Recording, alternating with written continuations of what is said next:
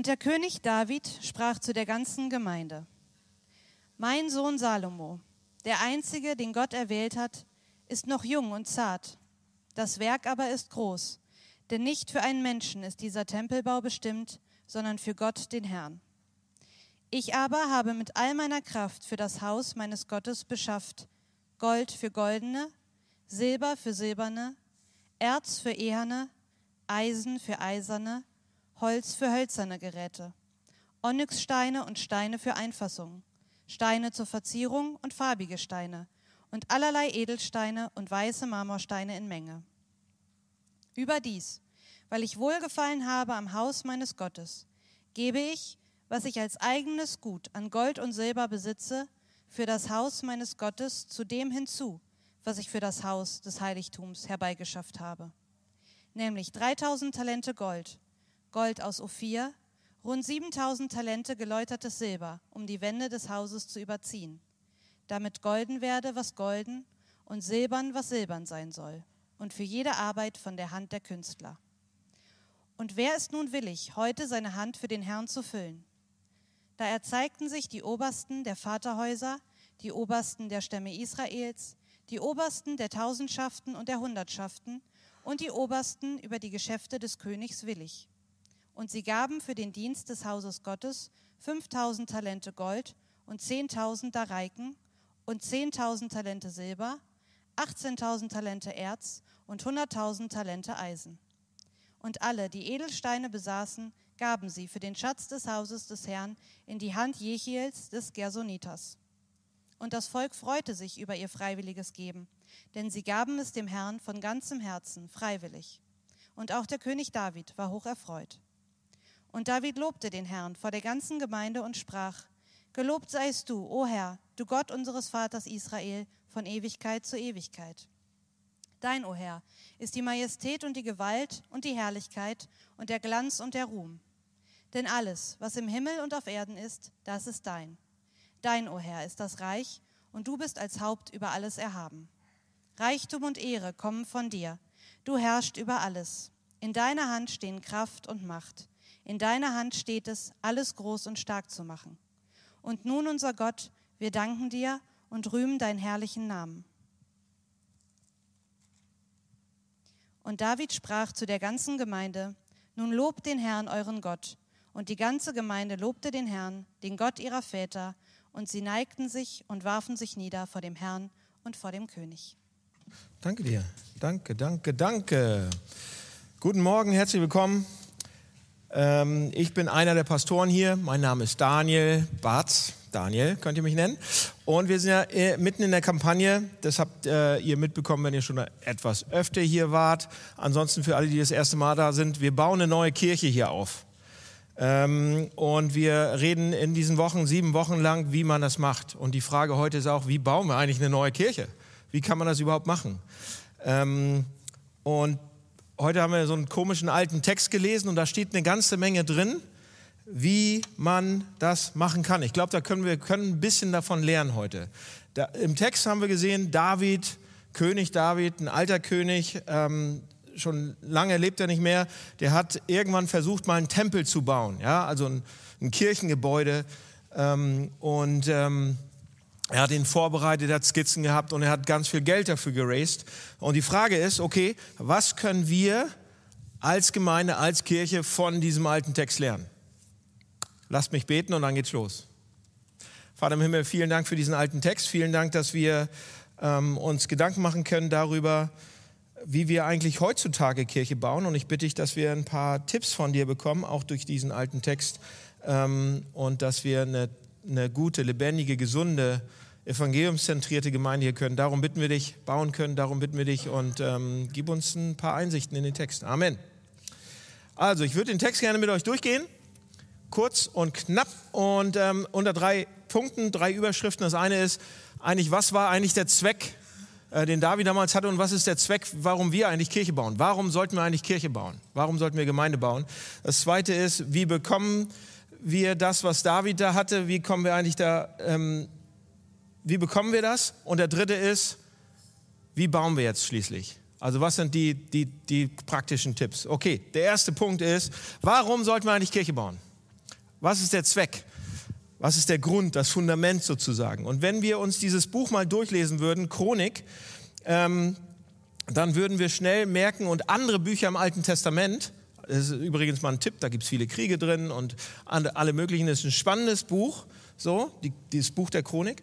Aber wenn wir da mal so die Geschichte von David in den vielen verschiedenen Büchern durchgehen würden, dann würden wir relativ schnell sehen, dass David ein Lebensziel hatte. Ja, dem war eine Sache in seinem Leben besonders, besonders, besonders wichtig. Mehr als alles andere. Und zwar war das Ziel von David, dass er, ich sag mal, die Gegenwart Gottes, ja, also Gott selbst, in das Zentrum seines Volkes wieder reinbringen würde. Er war König, er hatte ein Volk und sein Hauptziel im Leben war, dass er die Gegenwart Gottes in das Zentrum des Volkes reinbringt. David wollte für seine Menschen damals oder für sein Volk, dass sie dichter bei Gott sind. David wollte, dass sie ihn spüren können. David wollte, dass er im Zentrum, im Mittelpunkt des gesamten Lebens des Volkes damals ist. David wollte, dass seine Leute eine Beziehung zu Gott hatten. Das wollte er. Und ähm, ohne jetzt zu sagen, dass ich auch David bin, bin ich überhaupt nicht. Aber äh, ich bin Pastor dieser Gemeinde und ähm, ich wünsche mir das auch oder wir Pastoren allgemein. Ihr habt ein paar mehr Pastoren nur als mich, ihr habt viele Pastoren und wir, wenn wir zusammenkommen, dann, dann wünschen wir uns das auch sehr. Ähm, und der Gedanke lässt uns eigentlich nicht mehr los seit ein paar Jahren und er begleitet uns. Äh, nämlich, dass wir denken, dass Gott uns hierher berufen hat als Pastoren für euch, für, eure, für unsere Kirche, dass wir hier berufen sind, hierher geschickt worden sind ähm, und auch geistlich Verantwortung äh, zu übernehmen, ja, aber dass eine meiner Aufgaben oder meine Hauptaufgabe daran besteht, besteht, eines meiner Ziele oder man könnte sagen, ein großer Wunsch von mir ist auch, diese Gemeinde, das heißt jeden einzelnen von euch, dichter zu Gott zu bringen. Ja, also deshalb stehe ich morgens auch. auch. Also das, das ist so ein Riesenwunsch. Alle anderen Dinge sind auch wichtig. Ja, wie das Haus aussieht und wie unser Budget aussieht und was wir noch alles machen wollen und die Vision und, und Mission und alles ist wichtig, ja? Aber ich wünsche mir so sehr, dass jeder von euch Gott näher kommt, dass ihr eine Beziehung mit ihm habt, dass er im Zentrum für euch steht. Und David hatte das auch, wahrscheinlich noch viel mehr als ich für sein Volk. Und da sieht man an verschiedenen Stellen, zum Beispiel in seinem Leben. Äh, da gibt es ein, ein Beispiel, da, äh, die Bundeslade. Kennt ihr die Bundeslade? Schon mal gehört? War ein Kasten mit Gold überzogen, zwei Engel drauf, waren die zehn Gebote drin. Und für das Volk Israel, damals für sein Volk, war das unheimlich ein wichtiger, ein, ein, ein wichtiger, ein wichtiges Ding. Weil ähm, die Bundeslade sozusagen verkörperte die Gegenwart Gottes. Ja, man hatte sie gebaut, um damit zu zeigen, okay, die Gegenwart Gottes ist hier bei uns.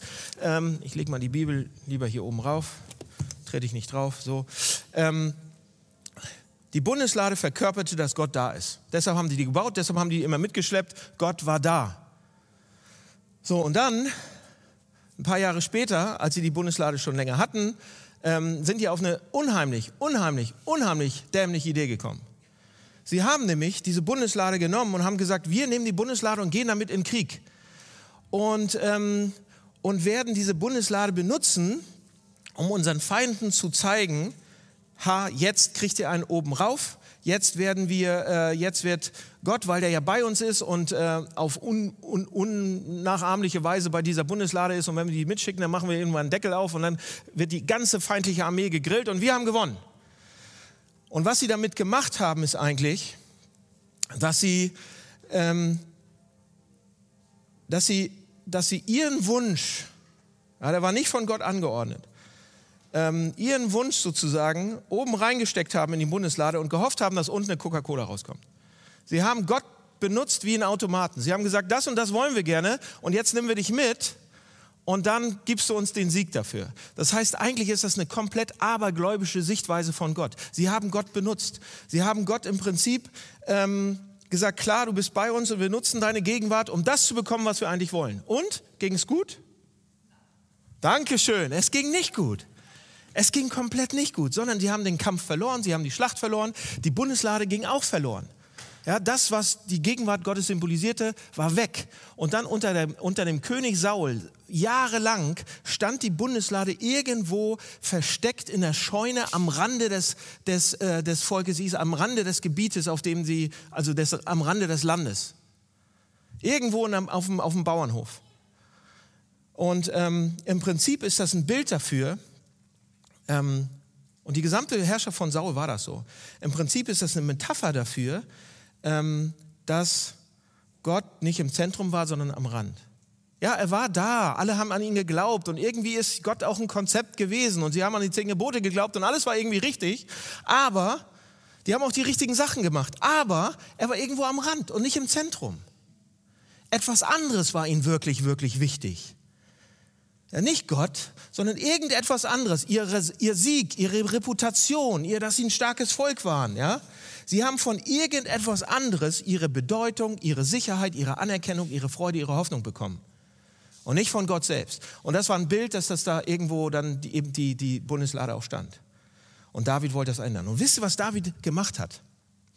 Den ersten Tag, er wurde König, er wurde gesalbt und war König. Was, was war seine erste Amtshandlung? Er hat die Bundeslade sofort wieder zurückgeholt. Nicht, weil er sie dann auch abergläubisch, sondern das war ein das war ein Symbol dafür, dass Gott wieder in die Mitte kommt. Und das Erste, was David machte, ist, ich hole sie zurück nach Jerusalem, genau in das Zentrum von unserem Volk rein. Und dann äh, lesen wir in äh, Chronik 16, die haben getanzt, die haben ge, gesungen. David ist vor, vorne weg vor der, vor der äh, und dafür hat er auch Ärger gekriegt von einigen, aber er hat sich frei gemacht sozusagen, oben ohne, und hat getanzt vor Freude, dass Gott wieder in die Mitte kommt. Und alle haben gesagt, oh, das ist unser König. Einige. Und alle, alle anderen haben mitgetanzt.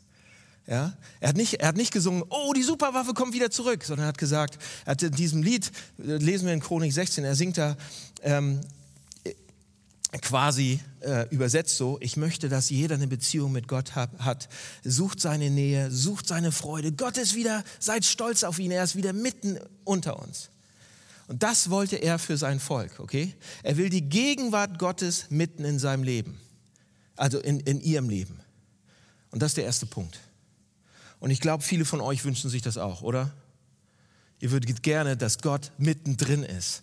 Wenn ihr Christen seid, dann wünscht ihr euch das. Wahrscheinlich schon lange. Wenn ihr das erste Mal heute hier seid, ähm, und ihr noch gar nicht wisst, was das alles bedeutet, dann hört gut zu, was die Christen sich wünschen und seid vorsichtig und überlegt euch genau. Aber das ist, was viele von euch sich wünschen, dass Gott mittendrin ist, dass ihr ihn mehr kennenlernt, dass ihr ihn zu einem Grad kennenlernt.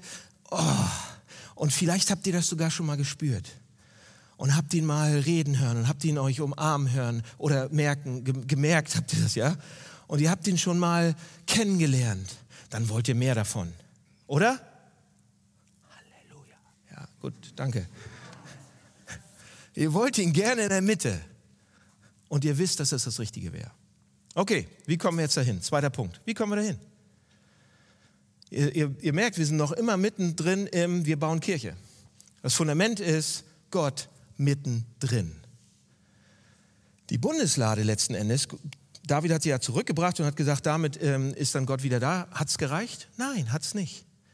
Letzten Endes hat es nicht gereicht, die Bundeslade zurückzubringen. Wenn wir die Geschichte lesen, werdet ihr, werden wir sehen, dass das nicht die Auswirkungen hatte, die David gerne gesehen hätte. Also hat er noch eine Idee gehabt. Er wollte seinem Volk die Anwesenheit Gottes möglich machen. Und dann sagt er, ich werde einen Tempel bauen. Da sind wir mitten bei unserem Text. Ich werde die Pläne, die Pläne hatte er schon, er hat Skizzen gehabt, er hat es gemalt, er hat sich das überlegt und so weiter. Ähm, und er, er hat dann angefangen, hier Geld zu raisen für den Tempelbau. Er wollte, also er sagt, ich möchte die Gegenwart Gottes sichtbar machen. Ich möchte eine Beziehung zu Gott für jeden. Dass jeder die Schönheit, die Herrlichkeit sehen kann von unserem Gott dass das intensiviert kann, dass wir uns Zeit nehmen können, wenn wir da sind, um uns auf ihn zu konzentrieren und ihm begegnen können. Dass Gott in unserer Mitte wohnt und lebt. Und das ist genial eigentlich, was David davor hatte, zu der Zeit. Ja, ähm, was er sich da, und, und Leute, wenn wir weiterlesen würden, dann ist es auch genial, was er wirklich durch den Tempelbau erreicht hat. Er, hat nämlich, er ist nämlich diesen Punkt ähm, einen riesen Schritt weiter näher gekommen.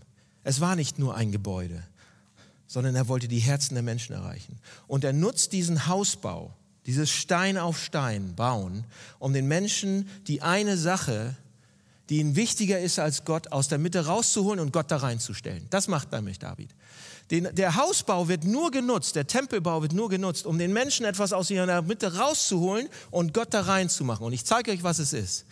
Und das ist scary und das wollen wir nicht und ihr hasst es, ihr werdet, aber das sagt der Text.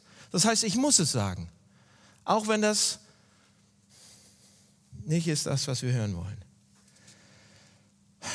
Der, um den Tempel zu bauen, um das zu erreichen, macht er genau das, was wir gerade in der Passage gelesen haben. David steht auf und sagt, ich gebe all mein Geld. Ich gebe all mein Geld, um diesen Tempel zu bauen. Ich gebe all mein Geld, um zu sehen, dass Gott wieder in der Mitte ist. Ich gebe alles, was ich habe. Ich leere meine Schatzkammer dafür. Ich gebe meinen Schatz. Nicht, ich nehme ein bisschen davon und spende es. Ich gebe alles, meinen gesamten angesammelten Reichtum. Er sagt 3000 Talente Gold, 7000 Talente Silber und so weiter. Das ist, ähm, und wir haben keine Ahnung, was das ist.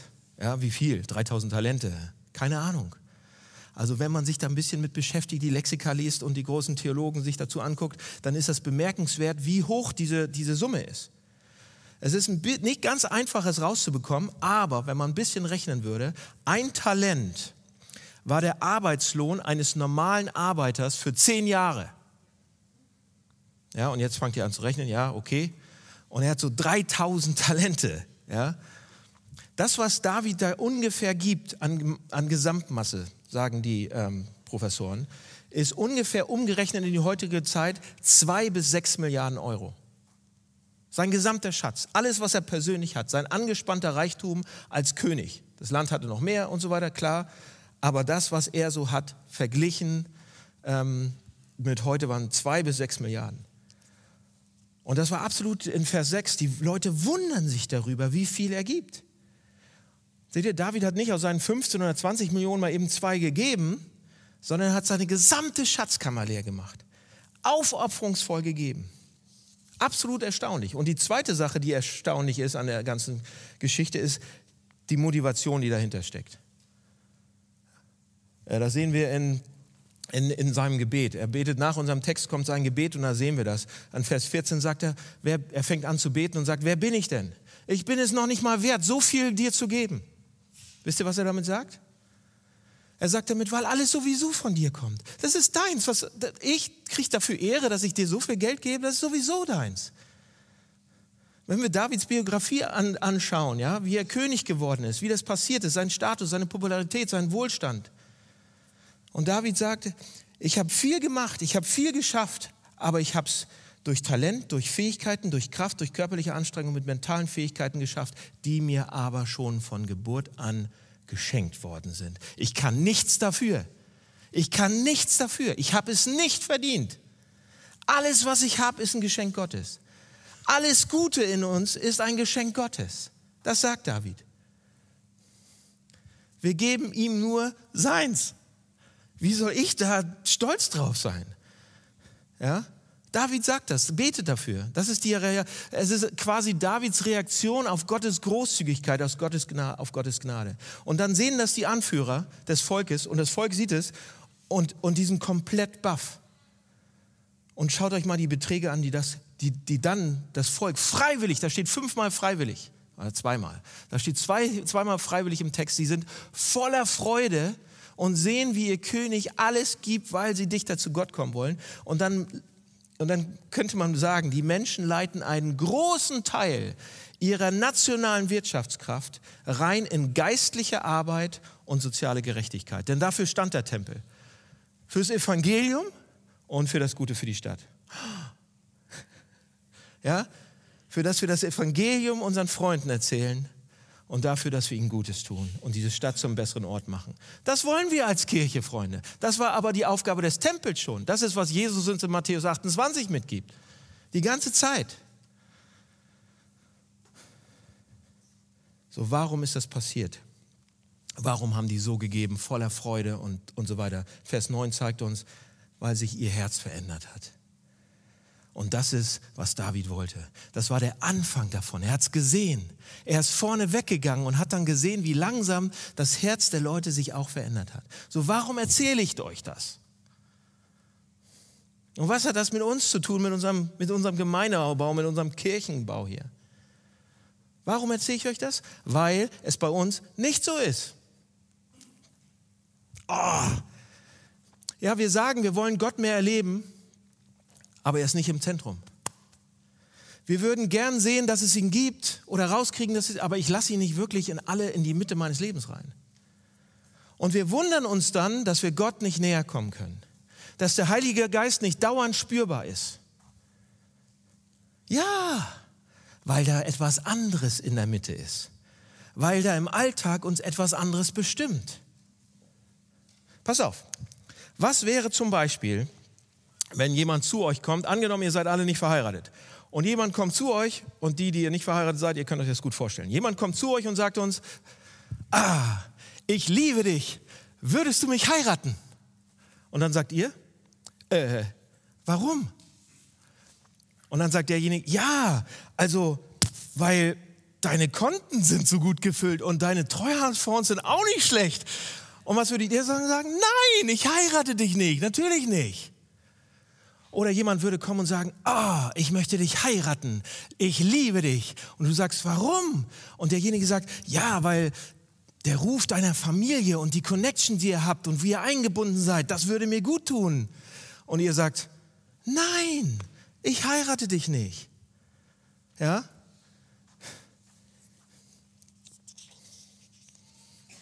Was werden wir mit solcher Person tun? Die, uns, die zu uns kommt und sagt, ich liebe dich, aber uns eigentlich nur als Objekt, als Gegenstand behandelt. Die eigentlich nur die Sachen haben will, aber nicht uns selbst. Wie würden wir damit umgehen? Wir persönlich. Was würdet ihr machen? Ihr würdet sagen, war nett, ja vielleicht, wenn ihr höflich seid, oder ihr würdet sofort sie vom Hof jagen. Wir würden uns zurückziehen.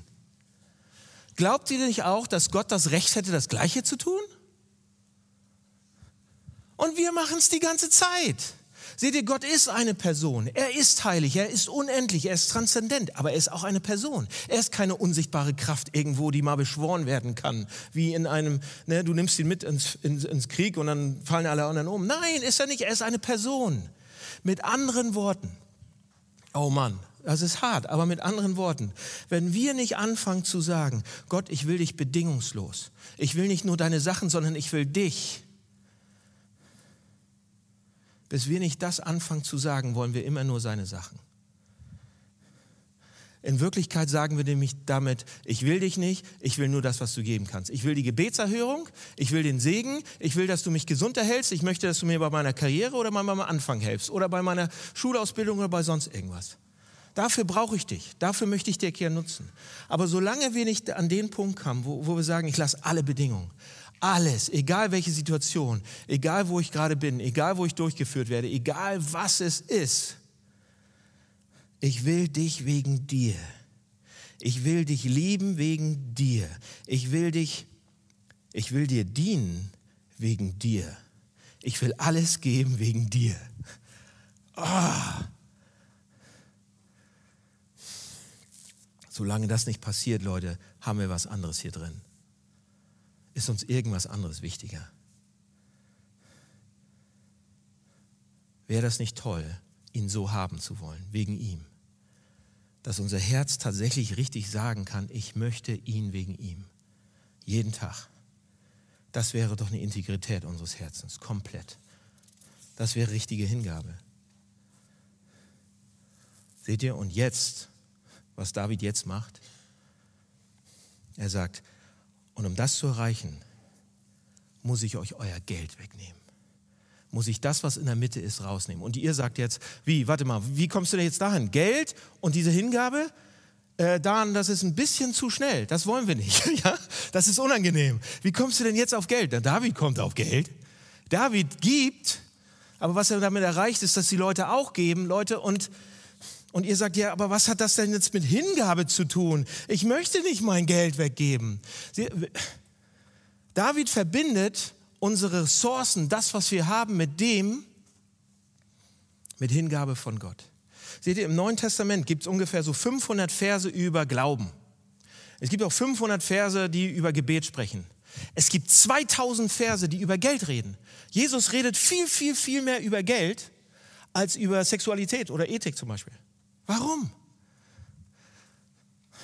Weil das, weil er uns kennt und weil das, weil Geld, Besitz, ganz viel da drin ist und uns Sicherheit gibt, weil dann sind wir sicher, uns Bedeutung gibt, weil dann sind wir wer, uns wertvoll macht, uns Anerkennung verschafft bei Leuten. Es ist ein, ein Tool, eine Sache, die uns all die Sachen gibt, die eigentlich nur Gott geben kann. Und Jesus weiß das. Und ihr sagt, nein, nein, nein, nein, nein, geh nicht auf diesen Weg da an. Bitte geh, mach das nicht. Und ich sage, ich muss es machen. Ich muss es machen. Seht ihr, das, das Volk Israel, sie haben angefangen, ihrem Gott von Herzen zu geben, freiwillig. Aber sie haben zuerst angefangen, ihre Herzen Gott zu geben und haben gesagt, ich will dich ganz. Und dann haben sie gegeben. Das ist die Reihenfolge. Wenn ich jetzt sagen würde, ihr müsst, ihr müsst, ihr müsst, weil wir brauchen, brauchen, brauchen, funktioniert das nicht. Vergesst es. So passiert es auch in dieser Kirche nicht. Wenn ihr nicht gebt, aus welchen Gründen auch immer, dann bleiben wir ewig hier sitzen. Das heißt, zuerst die Herzen, zuerst Gott rein. Und erst wenn das passiert, zu dem Grad, wie das passiert, wird das andere automatisch passieren. Das heißt, Geld ist eigentlich ein Test dafür, wo ihr geistlich steht. Scheiße. Entschuldigung, dass ich das auf Kamera sage, aber das gefällt mir auch nicht. Weil das zeigt mir gerade, wo ich geistlich stehe. Und das ist nicht dicht bei Gott. Seht ihr, es gibt, dann, es gibt viele Beispiele zum, von Leuten, die das verstanden haben. Zum Beispiel eine alte Frau bei uns in der Gemeinde, eine Witwe, ganz alt. Vor einiger Zeit habe ich einen Briefumschlag bekommen und da war ihr alter Ehering drin.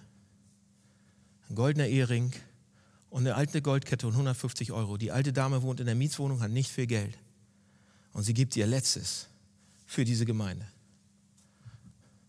Ja, oder kennt ihr Nick Foles? Quarterback. Eagles 2017 Super Bowl gewonnen. Christ. Dem ist Geld ganz egal. Der gibt so viel weg Warum?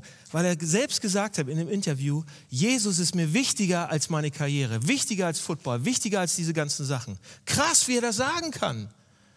Er hat alle Annehmlichkeiten des Lebens sozusagen und sagt, nee, ich gebe ich geb weg, weil mein Herz ist da schon. Oder Jetzt sage ich auch noch ein Beispiel und vielleicht ist es einigen im Raum peinlich, aber ich muss es trotzdem sagen.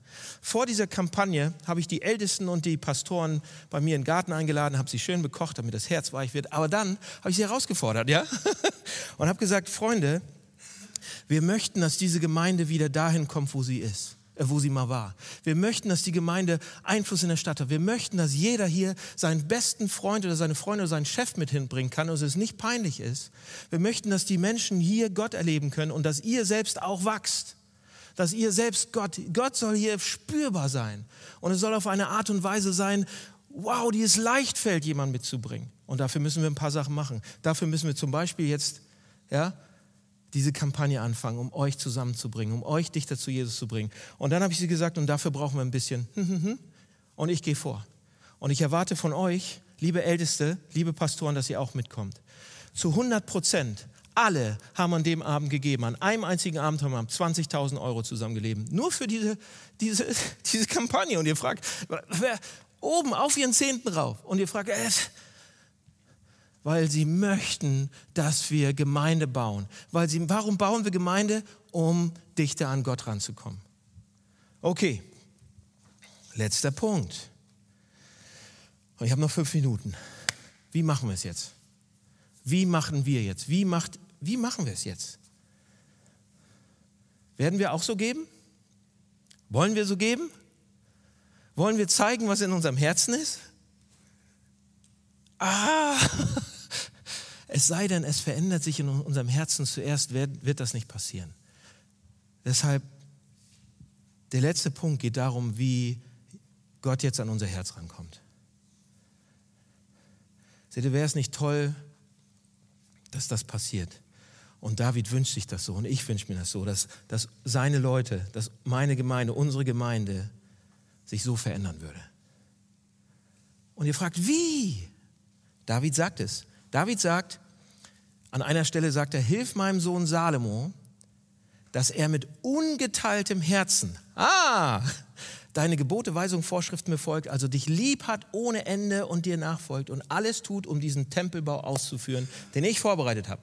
In anderen Worten sagt David, ich werde ihn nicht bauen, Salomo wird ihn bauen. Warum? Weil Gott vorher gesagt hat, David, weißt du was, du hast so viele Kriege geführt, du hast so viel Blut an deinen Händen, du warst ein Kriegsmann, du warst ein Krieger, du warst ein General, du warst alles, sagt er in 1. Chronik 28, du sollst den Tempel nicht bauen, sondern dein Sohn.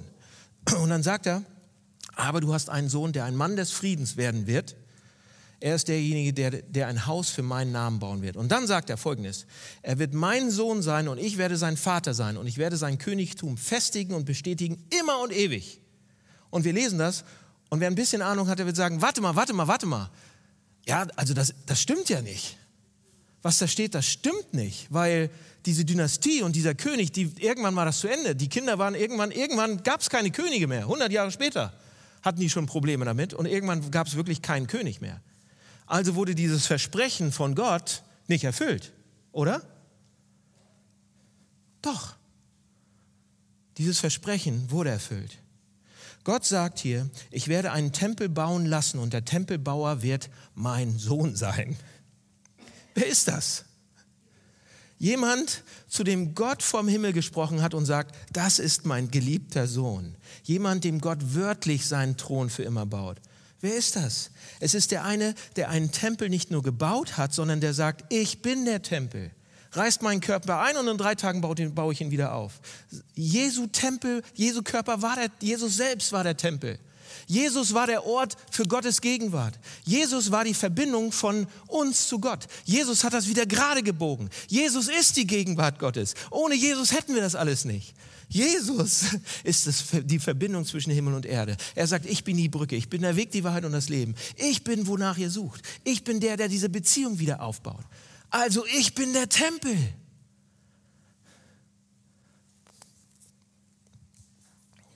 Seht ihr, und Jesus macht das nicht einfach, indem er ein bisschen von seinem Lebensstil und von seinem Lebensstandard aufgibt und sechs Milliarden gibt, sondern Jesus macht das, indem er sein Leben verliert was Jesus Christus am Kreuz gemacht hat,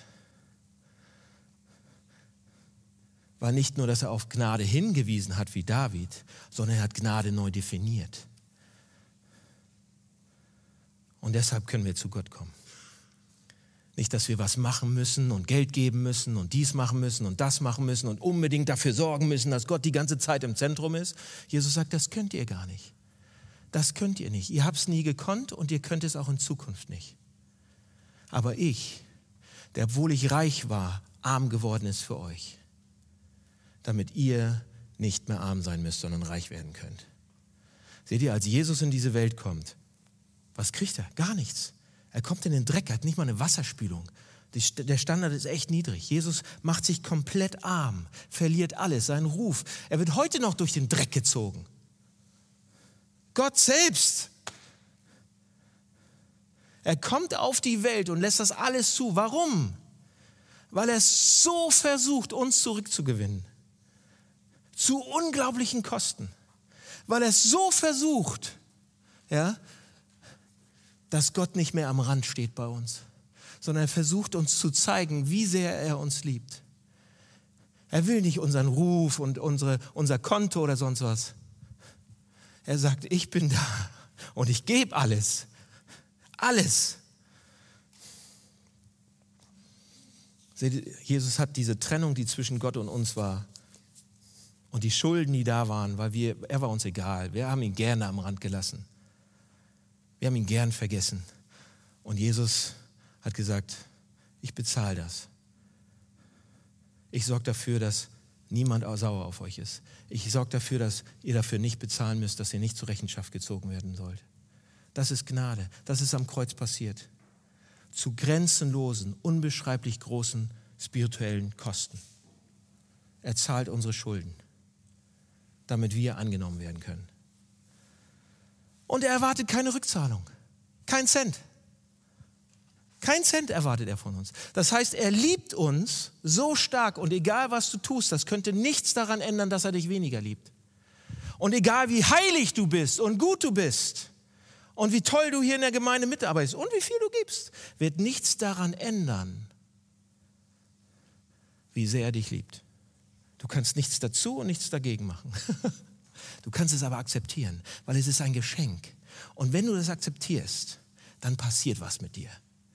Dann wird deine Beziehung gebaut zwischen Gott und dir, die so stark sein kann, die dir so viele Ressourcen gibt, um durch dieses Leben durchzugehen, egal was du hast, mit einer Freude und einer, einer Stärke, die nicht von dir kommt. Wollt ihr das? Okay. Seht ihr, wenn wir diese aufopferungsvolle Großzügigkeit von David sehen, wie viel er gegeben hat, das hat das Volk verändert. Das hat sie geben lassen. Hier meine Herausforderung vor uns, zwei Stück. Was sollte diese unendlich größere, aufopferungsvollere Großzügigkeit von Jesus bei uns bewirken? Was? Vielleicht eine kleine Sache. Und deshalb, das ist eine krasse Herausforderung. Ich traue mich fast nicht, die zu sagen, aber ich sage es trotzdem. Ich würde uns gerne als Gemeinde herausfordern, das auszuprobieren. Ja? Das, was hier drin ist, rauszunehmen und Gott reinzusetzen. Okay, wie viel wollt ihr geben?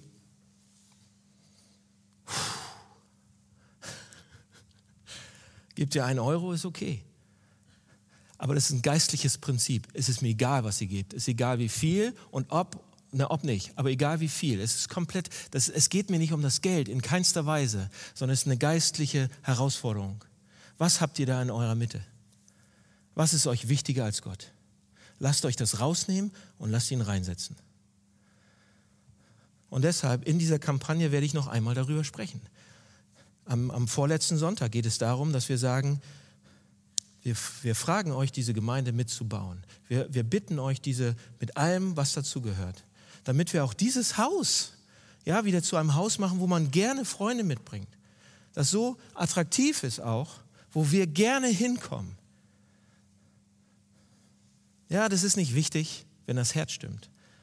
Eigentlich möchte ich euch lieber dahin haben dass egal wie es hier aussieht, egal was, was passiert, dass ihr gerne hierher kommt und sagt, diese Nachricht, die brauche ich jeden Sonntag.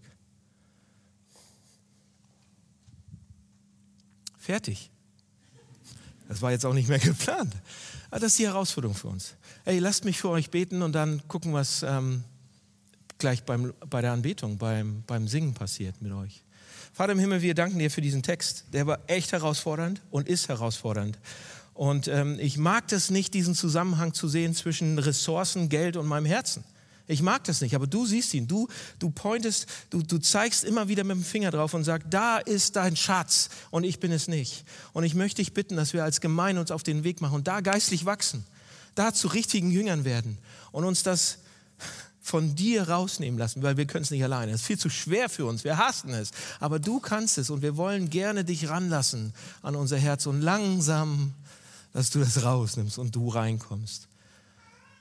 Vater, und für jeden, der heute das erste Mal hier ist, meine Güte, das ist harter Tobak. Aber ich möchte dich bitten, dass du redest. Und nicht ich und nicht wir, sondern du bist hier in, dieser, in, dieser, in diesem Raum auch uns nah. Und ähm, wir wollen dir ganz neu vertrauen.